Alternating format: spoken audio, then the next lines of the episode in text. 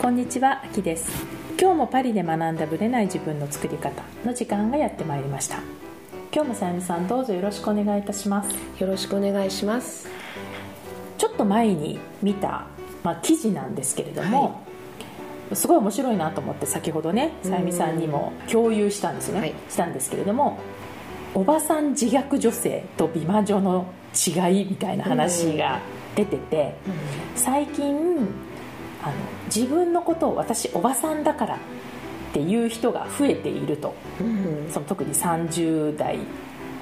半ばぐらいからかな。30代でおばさんとは早いと思いますけどね、人によってはやっぱり20代後半からもおばさんの域になっているっていう人も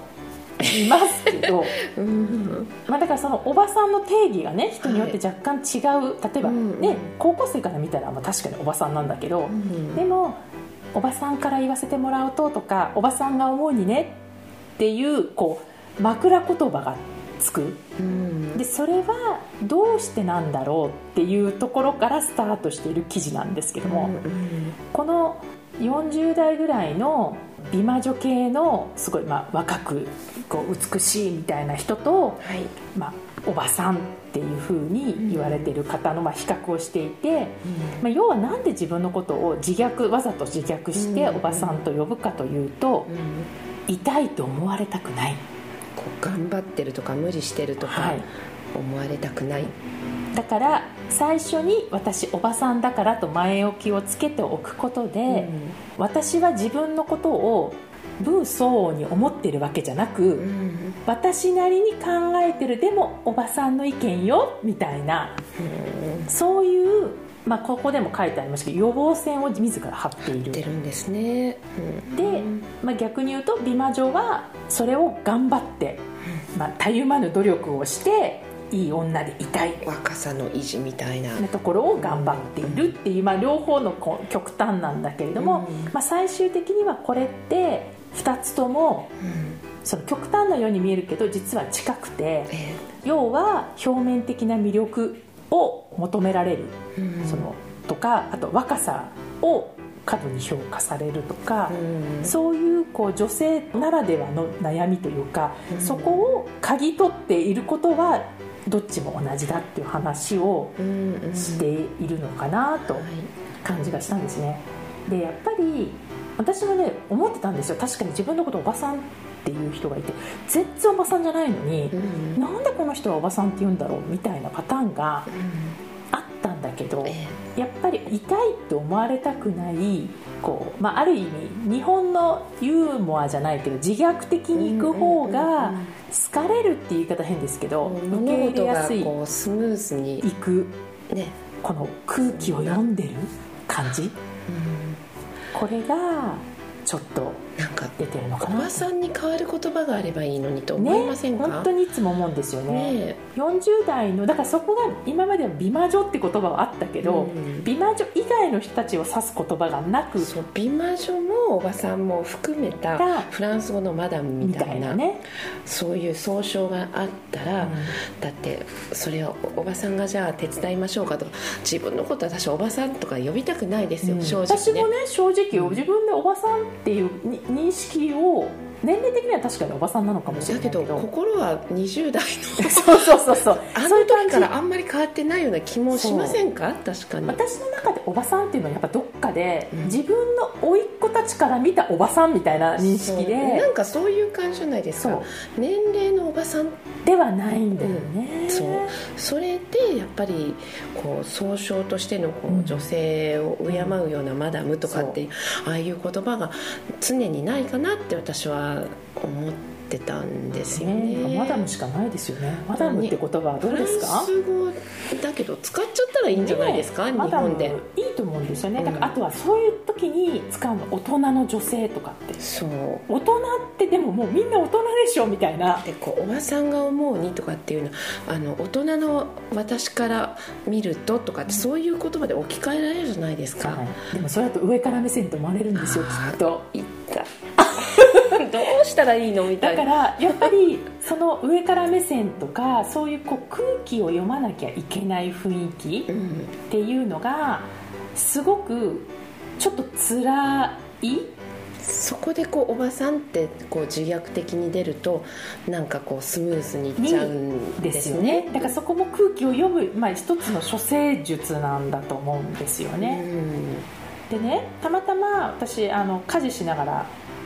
動画見るのが好きなんですけど日本のドラマ、はいうん、でこの夏にやっていた「その凪のおいとま」っていう結構すごい良かったんですけど、うん、その空気を読みすぎて、うんおかしくなってもうおいとま今までの生活を1回リセットするっていう女の子の話なんですけども1回目見た時はその1回目はその空気を読んでいるそのオフィスでの話とか、えー、でそれでリセットした後が2話から始まるんですけどもう最初見ながらすごいなんか嫌なこう雰囲気になって私の中で、もう見るのやめようかなと思ったぐらい。この空気を読むこの社会とか、まあ、そのだんだん崩れていっちゃうんですよ彼女は、うんうん、だからそのパターンを見ていて、うん、ででも2話からすごいね彼女がどんどんこう自分を取り戻していくって話になって、うん、まあ、それが話題になるっていうのもそうなんですけど多分みんなが共感するところだからこういうドラマがまあ流行ってるっていうのもあったんですが、うん、このね空気読みすぎの社会の中でこのおばさんっていうのも含まれてるんだなっていうのを感じましたね。そうかやっぱりねあの、うん、なんか、ま、何年前か忘れたけどもその KY って言葉が流行ったじゃないですか、ね、空気読めない、うん、でそこから空気を読まなくちゃいけない雰囲気にもっとなってったんだと思うんですよ、うんうん、空気読まない人が普通になんとかやってこれたのがなんかみんなが空気を読まなきゃいけなくなって、うん、それがどんどんこう過敏になって空気を読めないことイコールもうダメ人間的な位置づけが多分出てきているからそれがなんか一つの個性をちょっと狭めていってしまっているところであの KY って言葉が流行ったところから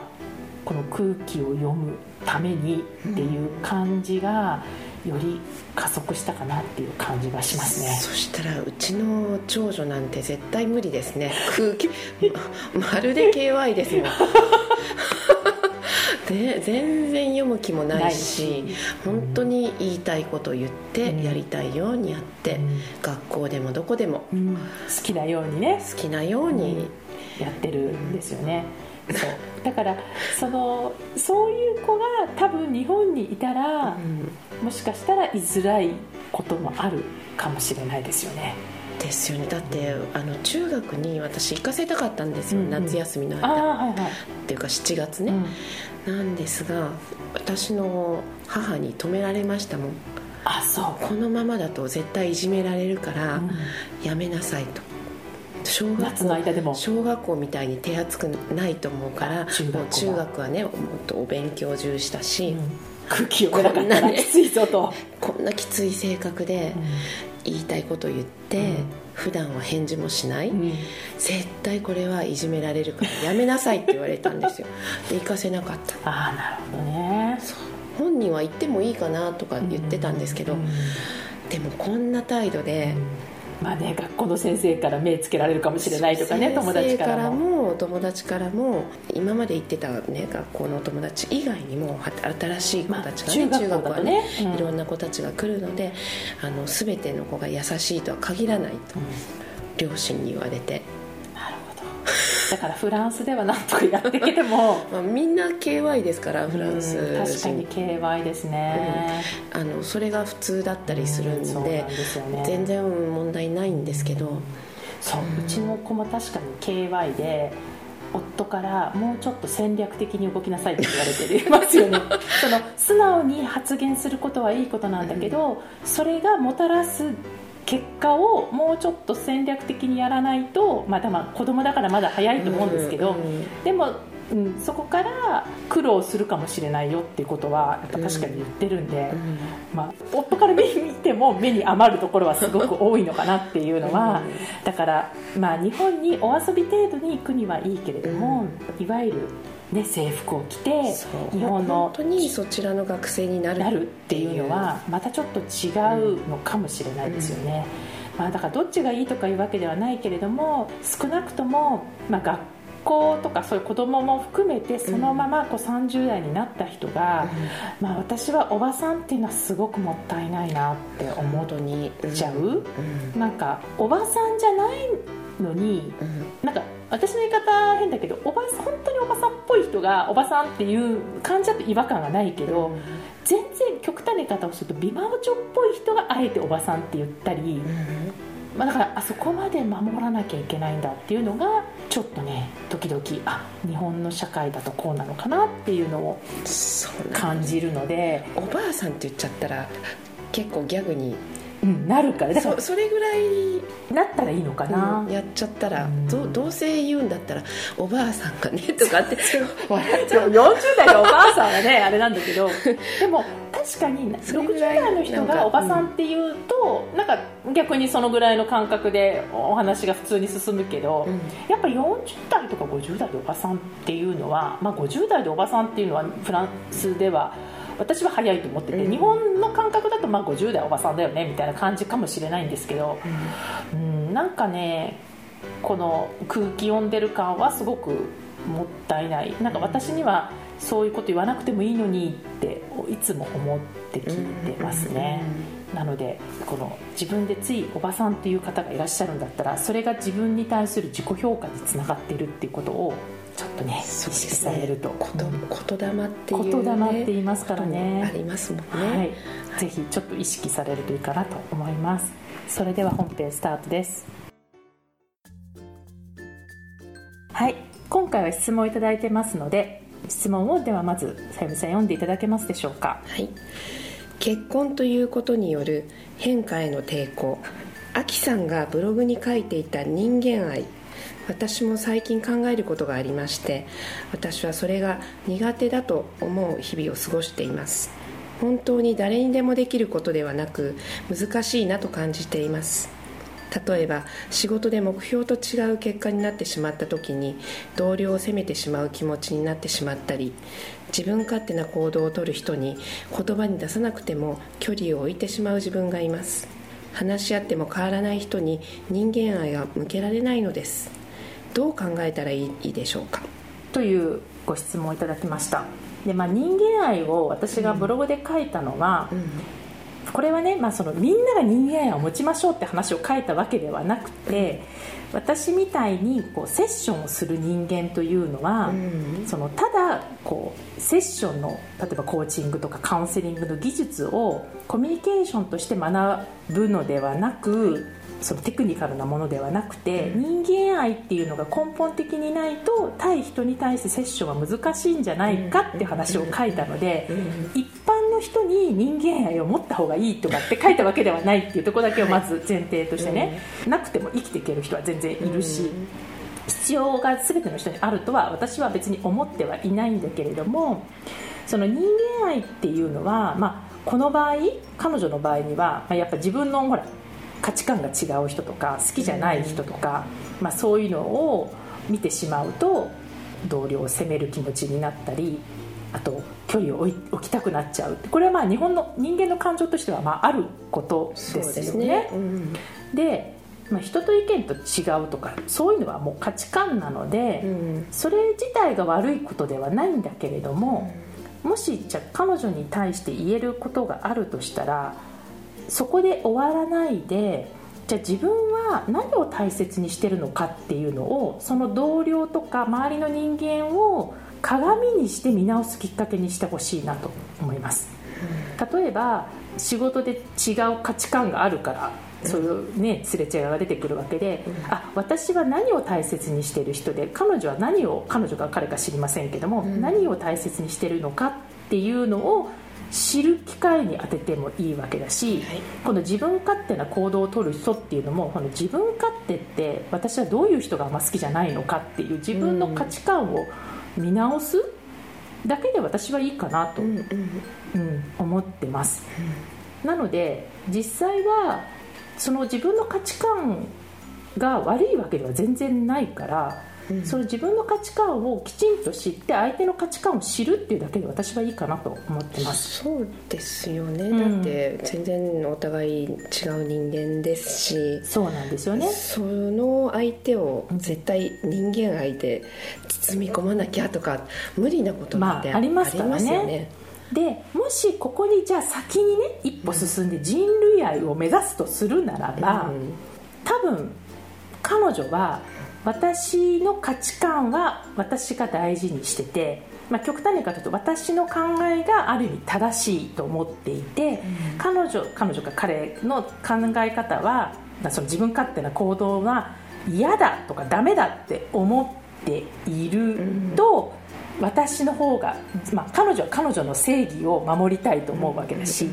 その相手の正義は全く理解できないって思ってしまうわけですよ。でもし人類愛を考えるんであればその自分勝手な人のその正義っていう言葉があるならばその人にも正義があるんだって認めてあげるってことなんですね、ね、認めてあげることがおそらくある意味の愛。その人に対するね、うん、愛なんですよ。なんですよね、ね、だから変わりたくないって思ってる人になんであなた変わんないのって話し合ってるのにこんなに変わってくれないなんてっていうのはこれは自分の正義を押し付けてるだけなんですよ。私やってた。そう。やってた。コンサルで結構ね、うん。絶対この人もっとこうしたら絶対良くなるっていうのをすごく言ってたんですよ。だけど、でもどうしてもやっぱり変えない人いるんですよ。ね。でそれは変わりたくないんですよ。どんなでもコンサル受けたんだから変わろうよと思っても、うん、まあいくら言っても変わらない。で分かったんです、まあ、この人はもう変わりたくないんだ。じゃあそれをもう認めて受け入れるしかない。うん、そうだからそれがどちらかというとその人に対する愛なんですね、ね、人間愛なんですよ、はい、変わりたくないっていう彼女の、まあ、彼の状態も認めてあげる、うんうん、その人のありのままを認める、うん、なんで変わんないのとかなんでやらないのっていうのは言い方変ですけどエゴなのこっちの。そうですね。そう。だから耳が痛いわ。だから一緒にかどうかは別ですよ、うん、その人と一緒にいるかどうかはその人が選べるけれどもそういう人に対して否定をしたり責めたりするっていうのは人類愛っていうかその、ね、人間愛とは違うよっていう。話なんですね。でちょっとね、まあ、オープニングの話とちょっと近いんですけども、まあ、私ねやっぱこういうところで結構細かくリサーチをしてるわけですよ、はい、でたまたまねまあ、ちょっと具体名を出しちゃいますけども、うん、今井美樹さんがインタビューで答えてた記事を読んだんですね、はい、でお懐かしいと思いながら読んでいて、うんうん、まあ、今井美樹なんてね、ちょっとバブル時代のなんか私の大学生の頃からはやっぱ、ね、アイコンの一人としてそうですね、ねうん、あった人なのでで、まあ、彼女は今ロンドンに住んでるしいろいろね見てたわけなんですけども、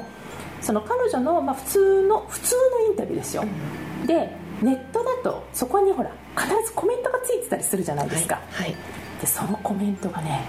もう全部批判なの。で何の批判をしてるかっていうと、うん、その記事の批判ではなくて、うん、彼女がいわゆる略奪婚をした人っていううん、こうイメージになっててどんなことを言っても私は略奪した略奪婚した人は永遠に好きになれません。もう全部そのコメントなの。彼女本人の考え方のみをベースに、コメントしてるんですね、う。ん、だから彼女のでも今の考え方にはそこの略奪婚の話全く出てこないんですよ、うん、略奪婚っていう言い方もちょっとあれなんだけど そのまあだいぶ前の話ですけどね、えー、そういう話があったっていう事実はそこには全く書かれてなくて、うん、彼女の持っている過去の出来事に対するイメージをで私はこういう人の言ってることは信じられません、略奪婚した人の話は考えは共感できないので海外でまあ適当に頑張ってやってくださいとか、まあ、そういうコメントなのね。全てそういう感じなんですね。でこれも実は怖くて、まあ、特にネットなんか特にそうなんだけど、うん、自分の正義を勝手に押し付けてるだけなんですよ、うんうんだから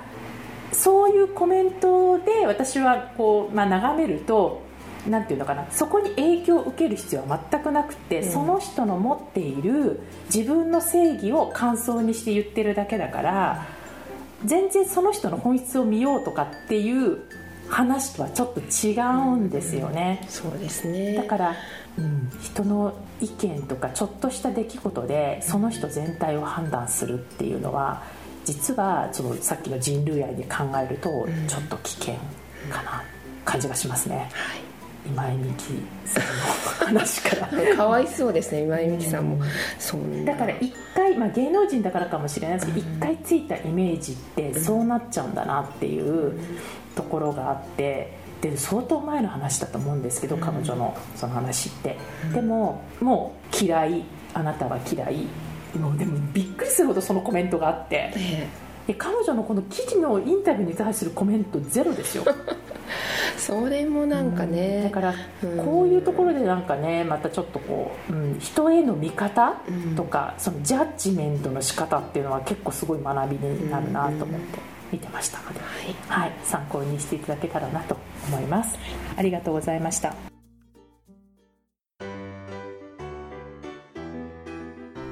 この番組は毎週金曜日をめどにお届けしています。確実にお届けするための方法として iTunes や Podcast のアプリの購読ボタンを押せば自動的に配信されますのでぜひ購読するのボタンを押してください。また皆様からの質問や感想をお待ちしています。オフィシャルサイトはパリプロジェクトで検索していただきお問い合わせから質問や感想をぜひ送ってください。オフィシャルサイトから LINE アットやメールレターで有益な情報をお届けしているのでこちらもぜひ登録してくださいね。また次回もパリで学んだブレない自分の作り方をお楽しみに。秋でした。